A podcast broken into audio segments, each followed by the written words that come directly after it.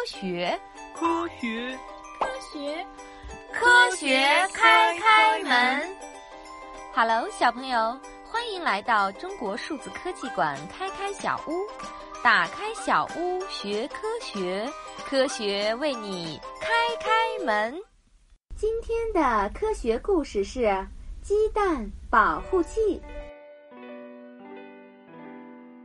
放学前。老师给大家留了一个特别的作业，要求每位同学自制一种鸡蛋保护器，保护一枚生鸡蛋从二层楼高度坠落到地面上而不破损。可以使用的材料就是大家生活中常见的材料。周末，开开和欣欣在家里开始了他们的小实验。欣欣。你说有什么办法可以让鸡蛋摔不破呢？嗯，我还没有想到。开开，你想到什么好方法了吗？嗯，如果用很多海绵把鸡蛋包起来，是不是可以呢？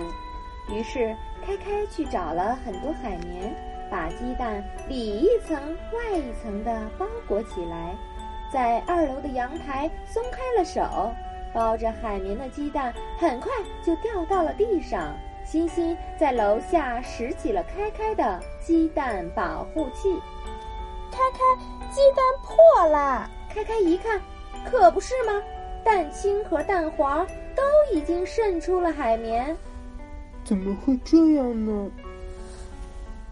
哦，对了，是不是因为？我们没有把鸡蛋放到盒子里呀。有道理，欣欣，我们再试一次。欣欣找来了一个小纸盒，开开像刚才一样把鸡蛋用海绵包裹起来，放到了小盒子里。第二次实验开始了，小纸盒掉到地上，滚了又滚。欣欣跑过去拾起来，小心翼翼地打开了盒子。怎么样？怎么样？成功了吗？还是破了呀！实验失败了。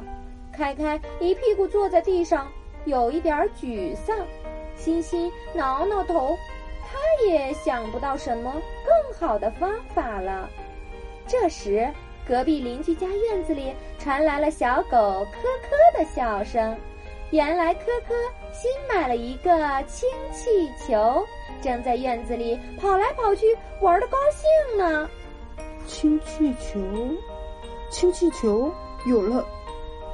开开拉着欣欣就往科科家的院子里跑。开开跟科科借了氢气球，然后把氢气球的绳子尾巴绑在了包着海绵的鸡蛋上。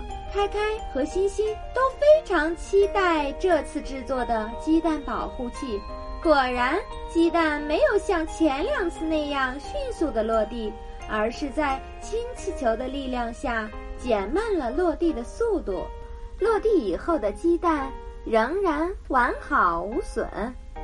氢气球保护器的实验成功啦！开开和欣欣高兴的都要跳了起来。开开，你看，只要让鸡蛋慢慢落地，就不会摔坏了呢。那。如果我们把氢气球换成降落伞，是不是也可以呢？对呀，对呀，我们再来制作一个保护器二号。周一上课了，老师笑眯眯的问：“同学们有没有带自己的鸡蛋保护器呀？”“对了，对了。”“好，那我们就一起到阳台去实验一下。”大家拿着自己的鸡蛋保护器。在老师数完一、二、三后，一起松了手。有一半同学的保护器都成功的保护了鸡蛋的完好，也有一些同学的实验失败了。同学们，不管大家的实验是不是成功了，我想问问大家，在这次做实验的过程中，你们得到了什么启发呢？我发现了。要降低鸡蛋落地的速度，才可以保护鸡蛋。对对，还要在鸡蛋外面加上软软的海绵或者泡沫。我在鸡蛋外面做了一圈三角形保护支架，不管哪一面着地都不会损伤鸡蛋。大家说的都没错，降低速度可以减小鸡蛋落地时的冲击，包裹起鸡蛋的外壳可以增大弹性和缓冲。同学们都非常棒。不过老师发现有位同学的设计特别有趣。大家看看欣欣同学的这个设计。老师说着，拿起了欣欣设计的保护器。这个保护器不仅有包裹在鸡蛋外面的软软的海绵，上面还有一个小型的降落伞。这个设计跟航天员返回地球乘坐返回舱着陆的原理很相似。要知道。返回舱返回地球时的速度几乎和音速是一样快的，在快接近地面的时候，返回舱上方会打开降落伞来减速。同时，飞船上还设计了反推发动机和缓冲座椅，在返回舱最后着地的瞬间，把航天员受到的着陆冲击力降低到最低点。同学们鼓起掌来，向欣欣投去羡慕的眼光，欣欣的脸都不好意思的红了。放学了，开开、欣欣一起走在回家的路上。欣欣，你真棒！这个降落伞的设计太有创意了。嘿嘿，这也是看到你的氢气球才有了灵感呀。所以我们是最佳拍档。好了，小朋友们，今天的科学故事就讲到这里了。你知道如何保护鸡蛋了吗？